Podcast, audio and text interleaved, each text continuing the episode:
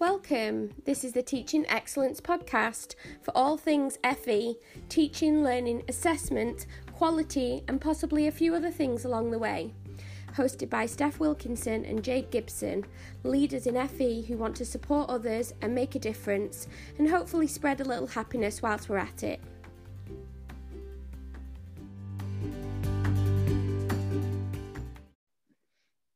Hello and welcome to the Teaching Excellence podcast. Um, today I am joined by Trista Hollweck. Uh, welcome, Trista. Thank you. I'm happy to be here. How are you? I'm well, thanks. A bit chilly, good. but good. good. Um, great. I'm just really thrilled that you um, agreed to record a podcast with me, actually. Um, and I'm going to ask you to introduce yourself. Is that because I have too many uh, jobs? there's, lots of, there's, lots of, things um, that you do that are super amazing, and I do not want to get them wrong. um, so thanks so much. Uh, yes, so I'm Trista. I'm coming to you from Ottawa, Ontario, Canada. Uh, and I do wear a number of different hats. So I guess that's really um, uh, part of I, what I, I love is this learning in all different spaces. So one of the jobs that I have as a, as a part-time professor at the University of Ottawa, um, I work in the teacher ed department, but I also work in the graduate school and have most recently just finished my grad course on mentoring and coaching in professional context, which is always one of my favorite um, courses to teach. Uh, I also am the director of the ARC Education Project. Um, so ARC ARC used to be called the Atlantic Ring, Rim Collaboratory, but uh, we've now shortened it to ARC since our systems are not only on the Atlantic Rim, we also have Uruguay and Saskatchewan, which are not found the, near the Atlantic. So um, that's available for people to check out on the website if ever they're interested. Um, and then I also work um, as a project manager for the Leadership Committee for English Education in Quebec for the LCEEQ. And it's a new pilot project uh, that supports all English school boards across the province of Quebec. And we look at teacher mentorship and educational leadership. So that's that's me. Those are the things I'm trying to I'm juggling and uh, mom of three kids, and I think that's probably an important part. You know, it informs yeah. a lot of what I do. Mm-hmm. Yeah, I bet. Um, super amazing stuff. Um, mm. and, and we met we met um, through Collective Ed. We did, and um, we, we have had a few conversations, just really um, about things that we're both interested in, and um, I, I thought it was just really useful to talk about some of the research that you've done and the projects that you've led, because over here in the UK, the discussion around coaching and mentoring cultures and what we do in education. And I specialise in um, further education, so um, post 16 generally, um, but ultimately coaching and mentoring and culture development. You know, goes across the whole of education, across the whole of the world. So um, we have a lot of things in common. But yeah, so start wherever you like um, but i'm really interested in some of the the research that you've done over the last couple of years especially around new teachers and um, supporting new teachers sure well maybe i'll just start with my um, doctoral dissertation yeah. which was uh, really uh, a qualitative case study of a teacher induction program. So, just to go back a little bit, mm-hmm. uh, full disclosure, the teacher induction program that I was looking at for my research project was also one that I helped develop, uh, design, and coordinate. So, you know, really this idea of uh, it's important to me to research um, projects that have a direct impact on the people that I work with and the students that I support.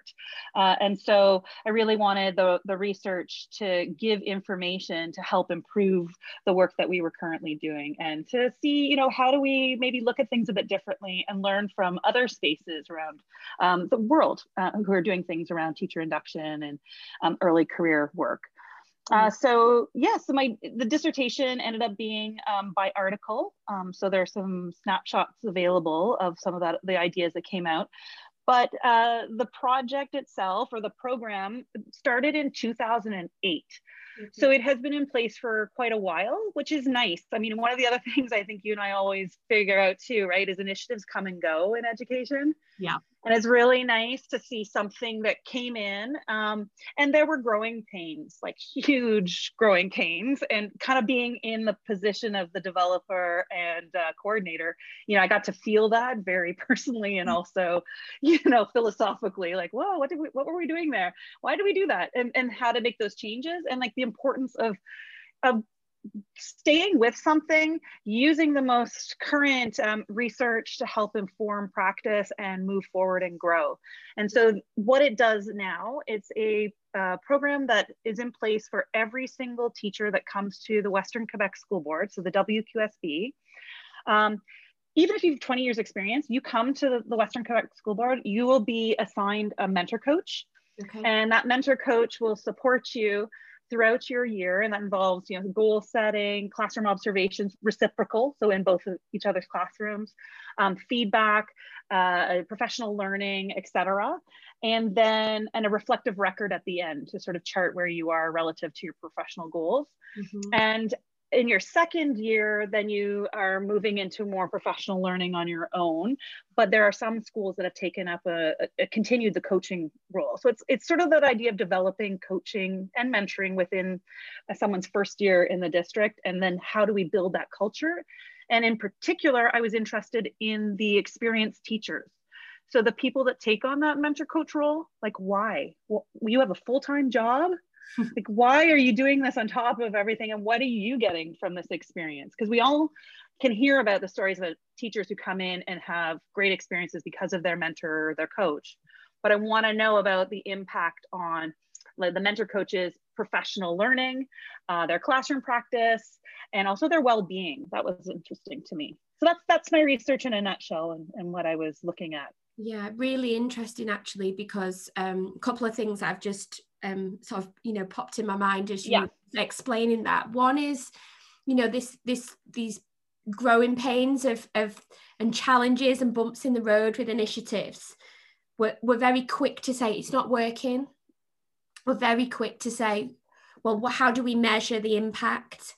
And actually, when we're evaluating the impact, it has to be especially from coaching, in my opinion, from coaching and mentoring structures or strategies, there's not too much data that you can, you know, hard data that you can get out of out of measuring the impact but you can definitely gather the impact by talking to people about how they felt um, what's worked for them what hasn't worked for them and yeah you can make the links between their practice and their approach in the classroom but we're very quick to look at something decide it's not working and maybe scrap it especially if there's time and therefore money associated with something yeah.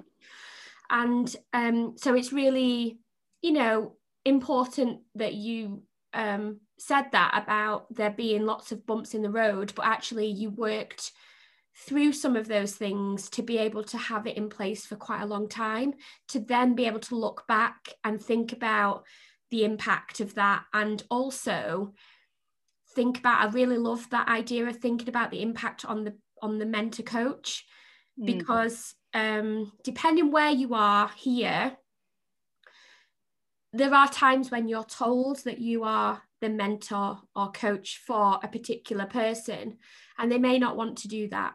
And there are you know um you know we can find ourselves in places where the if we're having to make decisions about money something like coaching and mentoring which takes quite a lot of time and investment and it's not a quick fix of any sort sometimes people can steer away from those things and maybe be drawn to something that feels like might get them quicker impact and so um here it's it, there's probably i mean there's probably some reading that I haven't done but it's interesting to look at the impact on the mentor coach and also mm-hmm. i'm just thinking about those people that either that do opt in and we do have that that um in place or we'll probably probably the majority of situations where people are told that they're going to be a mentor coach.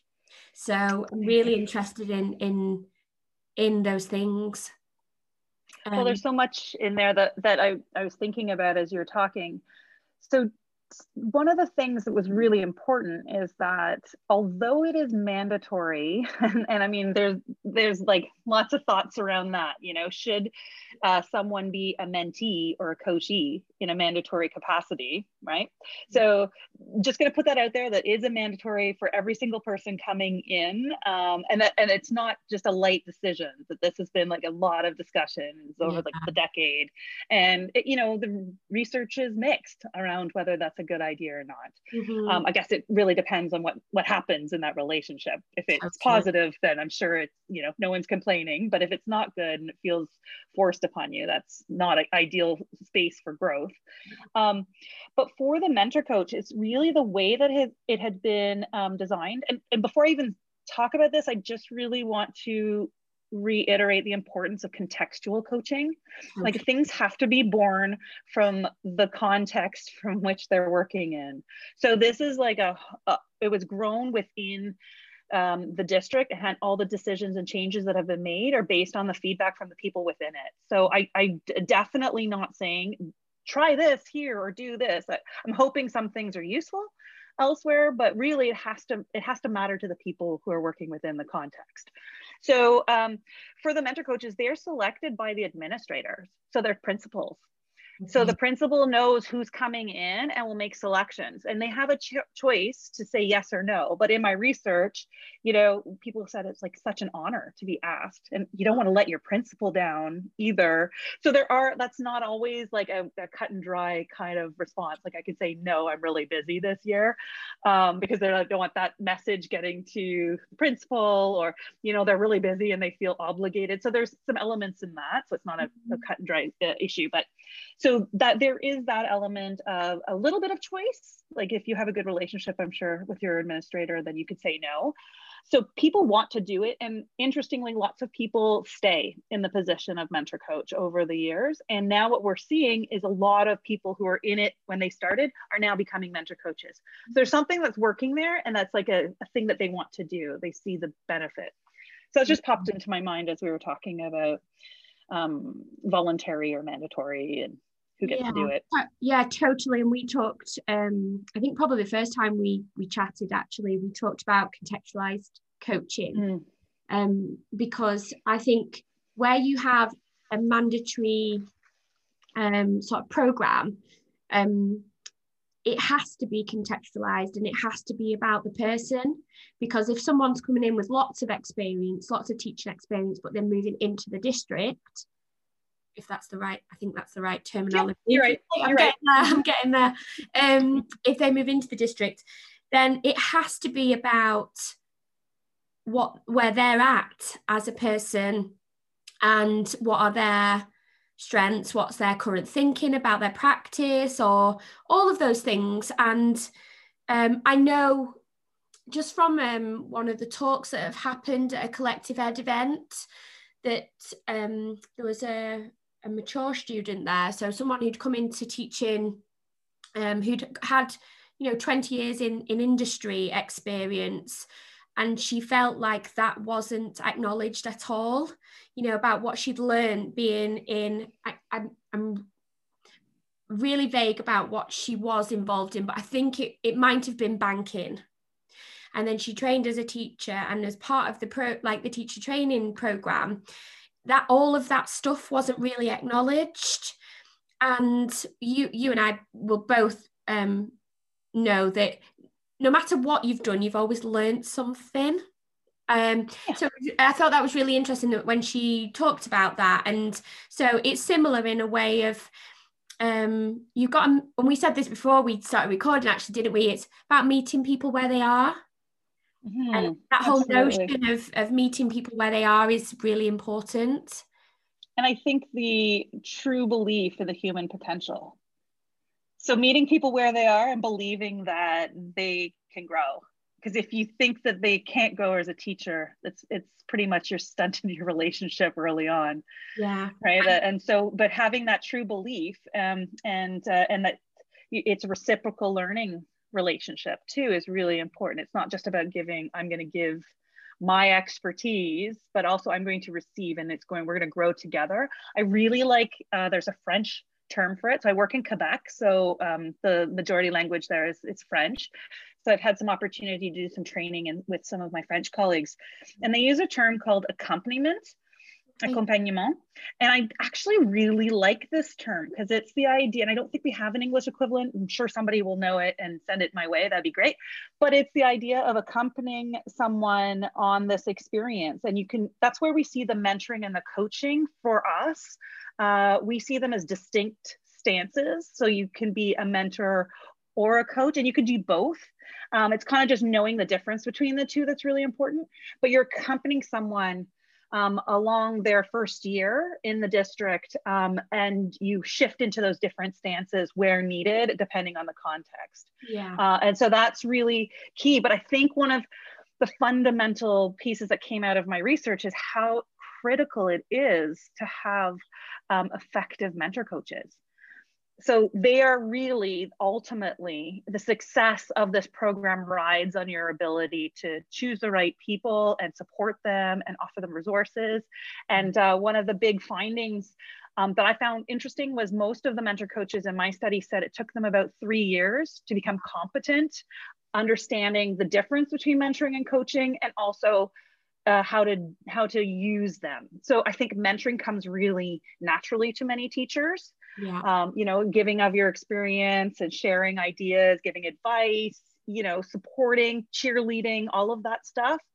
Um, but the coaching skills really is a much harder um, skill set to gain and uh, and that you actually need to be thinking about it and pro- like have professional learning around that consider your way of being your skills and like what approaches you're going to use and uh, in our context we didn't commit to any particular approach mm-hmm. so some schools used um, we're already doing work in instructional coaching so that's kind of where they went with jim knight's work some people were using the grow model um, and uh, from whitmore and Olivi.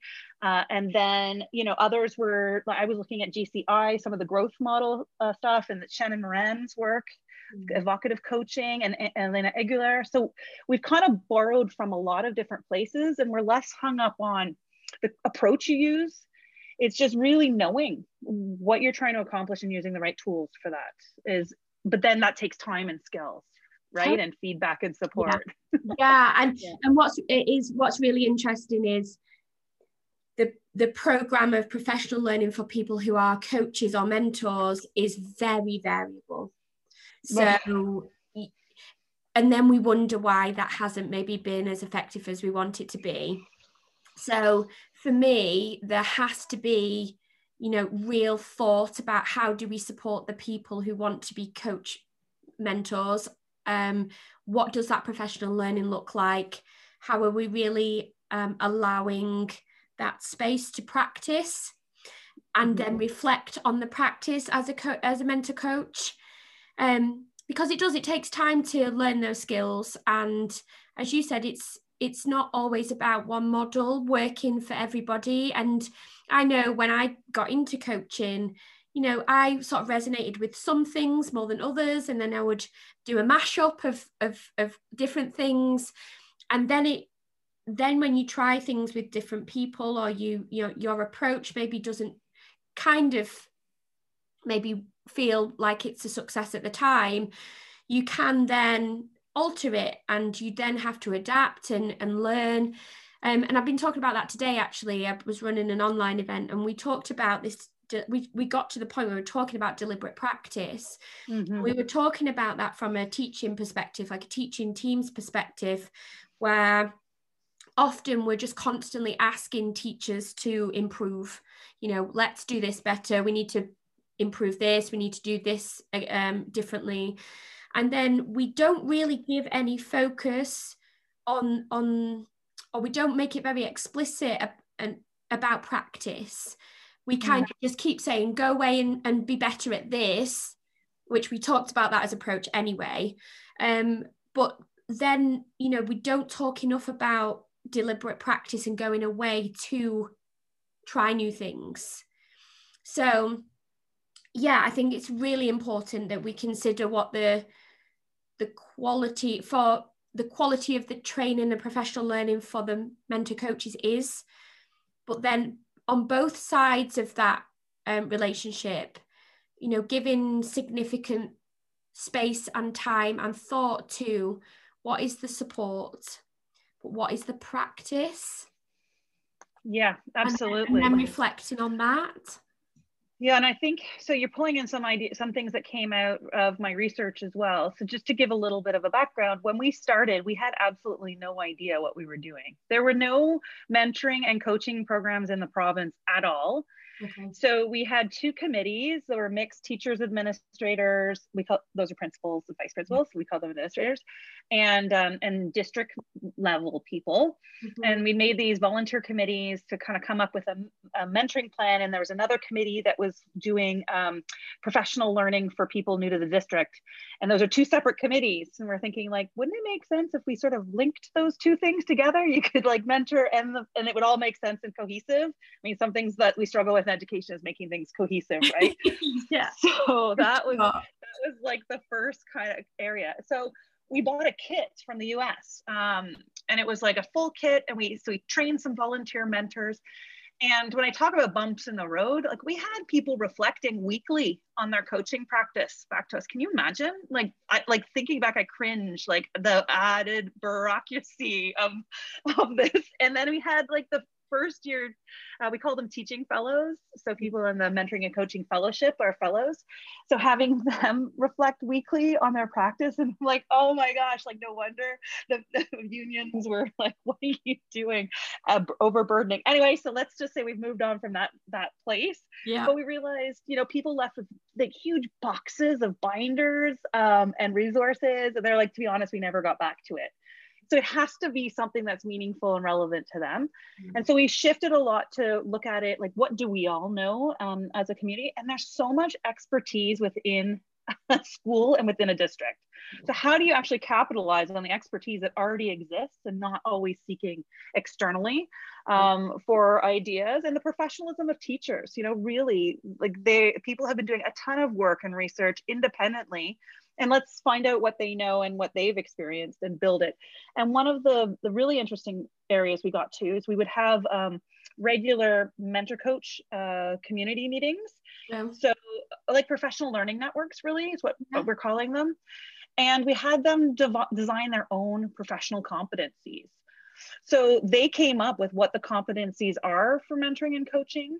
Mm. Um, and then they gave the indicators so it like took some time. And then when you do your self evaluations you're marking against the competencies that you developed and where you setting your professional goals based on those competencies. So it's all done within like in-house and uh, to support it. It's very iterative. So it changes as we learn more and uh, we make we make mistakes and we're like okay that we hear you. That's not good. The over reflection you know but on the flip side when you don't have any kind of structure in place and you're just assuming it's going well and you don't do check-ins turns out some people weren't getting the mentoring and coached. Yeah. so we thought they were. So you also have to find a happy space in between. So there has to be some sort of check-ins or reflections or uh, somebody responsible for it. So that really was where the teacher induction program, the TIP team came in and they would be responsible to support the mentor coaches, like a coach of coaches. Yeah. Um, these professional learning communities would bring people together. And as people had more expertise, had been doing it for five years, they were leading the, the session. Right. So then, and then we, how do you differentiate? Was the piece that came out of my research. They said, you know, we're at a place now where you know basic professional learning doesn't cut it anymore. Like we want the good stuff. So if it's not going to be valuable to me and help me grow and i've been doing this for five years why am i here? And so that was kind of a huge uh, a piece that like we need to think differentiated. So some for more masterful coaches some who are new coaches and some who are middle and then how do you learn from each other is key. Yeah. so that's kind of where we are Amazing. Currently. And that's reminding me of a couple of things that, again, that a conversation have happened today, in that we talked about teaching teams designing their professional learning. Mm. So, you know, a lot of the frustrations at times of teachers and teams is this sort of top down approach. You yeah. know, everybody needs to do this training, everybody needs to improve on this and actually there's just no contextualization or personalization of of that thing Um, and again, like you've just said, you have then people of different differing levels, um, and actually people who could really share what they know and, and their expertise on something.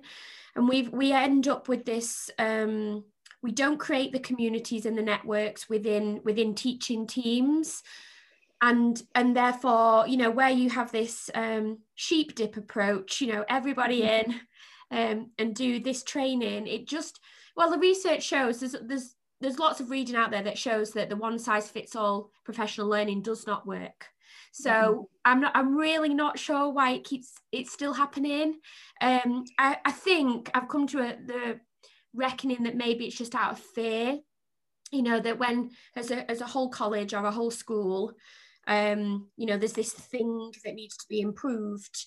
People are not quite sure what else to do other than right everybody's got to attend this training because they feel a bit safer that that's a directive. What we're talking about from a coaching and mentoring point of view is is is exploration of practice and that sort of sense of curiosity about practice. And that's probably feels it's that whole thing of like it's probably a slower development than being able to say right everyone's attended that session and therefore must be better you know? So it's really interesting this you know how do we how do we help teams to think about our teachers to think about how they're going to develop how they're going to learn and, and, and the context and their own selves within that process? Um, just really interesting it takes me um, on to you mentioned jim before hmm. um, and jim knight I, it was the first time that i saw him or um, saw him speak uh, on last Saturday at um, the Collective Ed Better Conversations event. And um, I knew of Jim, and he, um, I, kn- I know that he's sort of leads with uh, leads on instructional coaching, and like you said, he's got um, he's written some books. Um, but he just he spoke about several things, and he talked about um,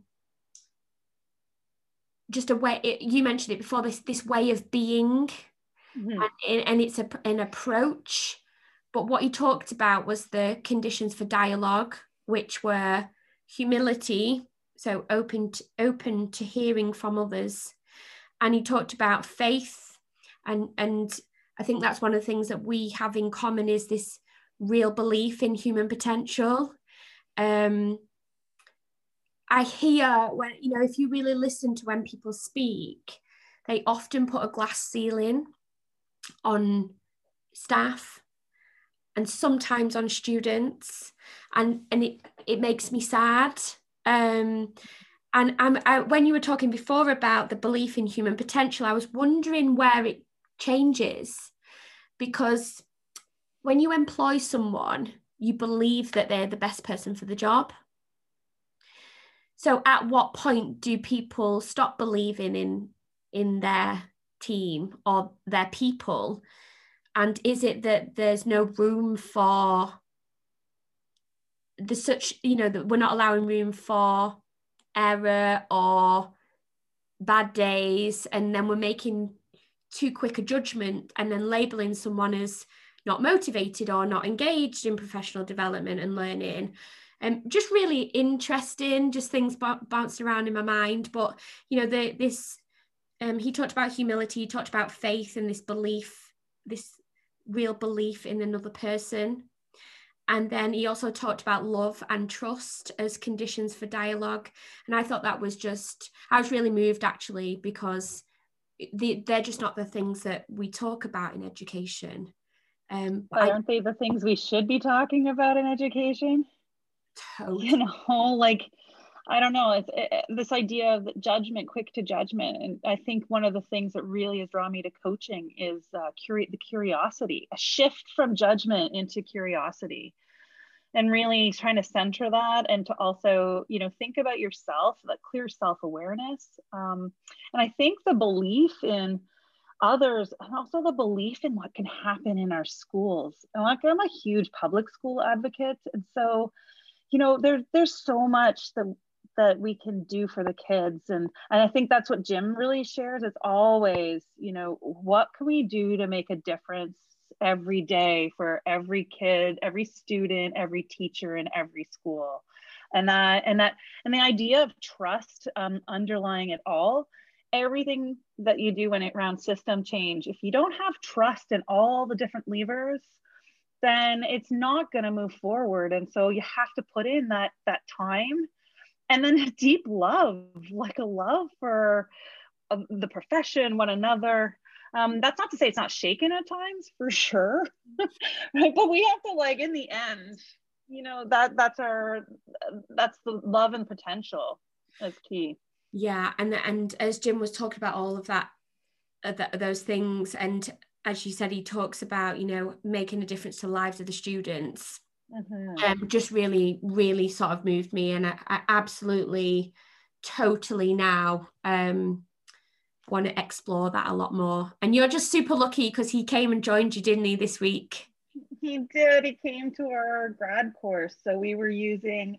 um, Better Conversations as the anchor text for our book circles. Amazing. So I'm looking at how to always like build community in an asynchronous online course with graduate students because we talk about, you know, trust, community, belonging, um, eh, people can go through their entire masters and phds without really connecting. And so i'm thinking about how do you do that? And if i'm going to teach a mentoring and coaching course how do i not have connection as part of and community as part of the base? And so these were smaller groups and they had the book circles so uh, roles that rotate like lit circles and as english teachers would know. Um, and we read better conversations and they would have provocateurs who would bring in challenging pieces to the chapters and they'd have discussion questions and feedback on how their group processing went you know in terms of collaborative professionalism the solidarity and the solidity of their discussions. And so then jim came on monday last week to speak to us for an hour and a half and I think it was like a rock star had attended. You know, people were so excited because you've read the words. And in the end, um, we were just putting together a little thank you for him right now um, around the impact. And it was around his humility, uh, the stories he shares uh, that really help you, the accessibility of his texts, um, and, and how that can be uh, applied right away. Mm. And I think that's and that really that that love and trust and and uh, power, humility is is key. Faith. So I think he lives those values. I mean, I'm, I don't want this to be a love fest for him. Um, and there are a lot of people that are doing great work too. But you know, he just happened to come on Monday, and I thought that was a very generous uh, yeah. um, thing to do for for grad students here in Ottawa. Yeah, totally. And um, one of the other things I quite liked about what you said was a very simple impact cycle. Um, and again, it links to what I've done today with um, the online event that I was running. We talked about quality improvement cycles, impact cycles. And sometimes we talk um, heavily about quality assurance cycles. Mm-hmm. And we get lost in this measuring stuff. Um, and I'm always trying to pull people to the other side, um, which is about quality improvement and support and development. And um, I really liked his, it's just three bits, which is identify, learn, and improve. And it just doesn't need to be much more complicated than that. Um, this, the, you know, the notion of identifying, the, you know, there was more to that, but the identification of, of what needs what needs to be developed or where we're going to go with our practice you know as a coach um, you can help people to think and it's about them thinking through their own practice. And as you said and, and as sort of jim alludes to it's about what can we learn from others as we listen as we mm. listen to someone thinking through their their thoughts ultimately. Um, but I really and that's the goal setting yeah. that's the goal setting piece right in the identify. So where is the area of, of your practice that'll make a big difference yeah. if you can work on it? And what's meaningful? And like uh, he says like the peers goal right? The emotionally compelling. What is mean a goal that's actually meaningful for you not imposed by exterior? Yeah and, and i hadn't heard that, that a lot. before. So that peers is p-w-e-r-s or PWR, which was powerful easy emotionally compelling and reachable. And he said there has been some debate about, well, why would you set an easy target? But actually, if you think about the powerful and the emotionally compelling, and like you just said, that um, what's going to make the biggest difference? And and having the goal setting linked to the greater good and the bigger vision is just so much different from what do you need to do to tick this box to because you know um this you know a different it's a different kettle of fish altogether. Um but yeah i liked that and that emotionally compelling element of it is it has to resonate with the person has to be part of a bigger thing. Um yeah not tick boxing right? I'm not here's my goal and i'll put it on the piece of paper and i'll give you the evidence you need. And do i did i meet the goal at the end? Do i get the job? Yeah. You know that's not really why are we doing this? This is a lot of work unless it's actually something that's going to make a difference to you and your teaching practice and to your students. Yeah and i say so, that i say that often is if we're going to spend all this energy because this is really hard in education why not do the things that are going to have a real impact? Why not do them so they have the best impact that they can possibly have? Because then we've really spent our time and energy wisely. Yeah. And it just takes shifting the lens doesn't it? It does. And it's just so i think that's coaching isn't it? That's the that's the thing about coaching asking the question to help shift or even put into your lens a, a different way of, of viewing um, and and looking at it through your values or your strengths uh, and then you think about some of the actions and the practices that you do and, and they shift. And and going back to your idea of the easy goal i, I like to think of it a lot like um, a solution focused. So it's not that it's easy necessarily but maybe if you you know you're going from the 1 to 10 ranking and you're saying you know what does a 10 look like to you? Describe that practice. Where are you now so, mm-hmm. okay, you're a three, great, you're not a two, but let's only make it to four. let's not make it to 10 so, so to me the easy is that part is like possible and you know and incrementally and then you might revisit over and over again until you get closer to that 10 um, as you work through the cycle right so then you learn um, and improve as well mm-hmm. so it's it's really you know it's um it's a really simple uh, cycle that a lot of the teachers use in um, our school district yeah. and have found it useful um, again but also lots of other ones uh, that it, it's really about what what works for you and what's going to help your practice because in the end that's the goal right? So i don't really care what model you're using but like that you can have some but you've got some plan though a structure moving forward in a, in a process. And one of the things i've been um, helping people to think about is how we establish growth centric cultures. How mm. we you know growth at the center of what we're doing which includes these other things of humility and trust and faith and belief. Um and it's really you know i'm only at the beginning of some of those conversations with people but i really find them super interesting. Um we could talk well, can I just jump in there? Yeah, can I just do. before we leave? Yeah. just the idea of growth. Uh, I think that goes back to the power of what I was looking for in my research is, you know, it's not just on the people that come into the district. If we're truly a growth culture, how are we helping people along the continuum grow?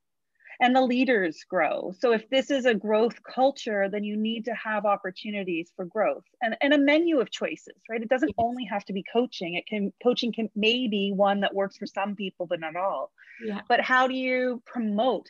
And one of the things that I found the most interesting, I mean, it's co- common sense when you think about it, obviously, but when somebody comes into a district and their mentor coach is always talking about their own professional growth and what they're learning, what goals they're working on, and how they're improving their practice, like wow, what a what a way you're setting up your whole system.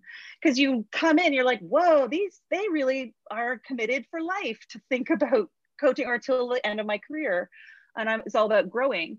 And so all of a sudden, that's that idea of culture change and how you can actually shift it to to push everyone a little bit further along and stay committed and stay uh, loving their career granted it's not all roses there were some definitely challenging times that the mentor coaches talked about especially when the relationship like didn't work yeah. it wasn't strong those yeah. then it's like you know this is not working and this is not good for my well-being but the majority of people talked about how it helped them really engage in the work. It helped them grow because they learned new skills um, outside of the teaching practice. It helped them do something for their their school and their community uh, service, right? So they knew all the kids in their school were going to be in good hands, not just their class. Yeah. You know, and so that was really powerful for them. So growth for everybody, right? Everyone, yeah, and that, and also part of the discussion today that I was having with the other group of people was um, everybody modeling growth. So at all levels in in every part of the organization. And then a, there has to be a little bit of work i think about on normalizing that conversation normalizing that we talk about growth because i don't think that really happens often. Um, and people started to recognize that they do it really well with the students talk about the students growth but not necessarily as staff. And and so there's lots to do but it's there's lots to there's so much positive happening at the minute, especially this reflection time um, that has kind of been forced upon us through pandemic, um, and just and being able to think about what are the opportunities, what can we do differently, how can we have bigger impact, and there are lots of people in that conversation, and um, and I'm I'm hopeful. I'm hopeful for the future anyway. I'm really hopeful too. And I think that's probably where I always land, deeply yeah. hopeful. And I think like with the pandemic, I mean, I, I think about the district and I'd love to go back and find out from teachers, certainly not going to be asking them anything more right now. They just need to move forward. But how do you, how has it been to be paired and have that support system that's already in place during this time? Like if you were mm-hmm. brand new to the district and all of a sudden the pandemic and also for experienced teachers who maybe have an opportunity to learn from someone else who may have, be more skilled in virtual classes you know? So i thank goodness that structure was in place to support um, especially and just build a sense of relationships and community is so important. Totally. it's been great chatting with you. It's been so good. I'm so so honoured. Um, thanks so much. Um, I'm sure we will um, continue at, at, some other point and carry on talking and recording. Sure, we will. So, um, thank you so much, Trista. I will catch you soon. You bet. Okay. Bye. bye.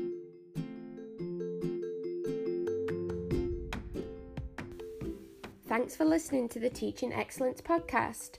Leave us a voice message in Anchor Tweet us and let us know what you think or what you want to hear on the show. Tune in next week for more. Have an amazing week and be the best version of you.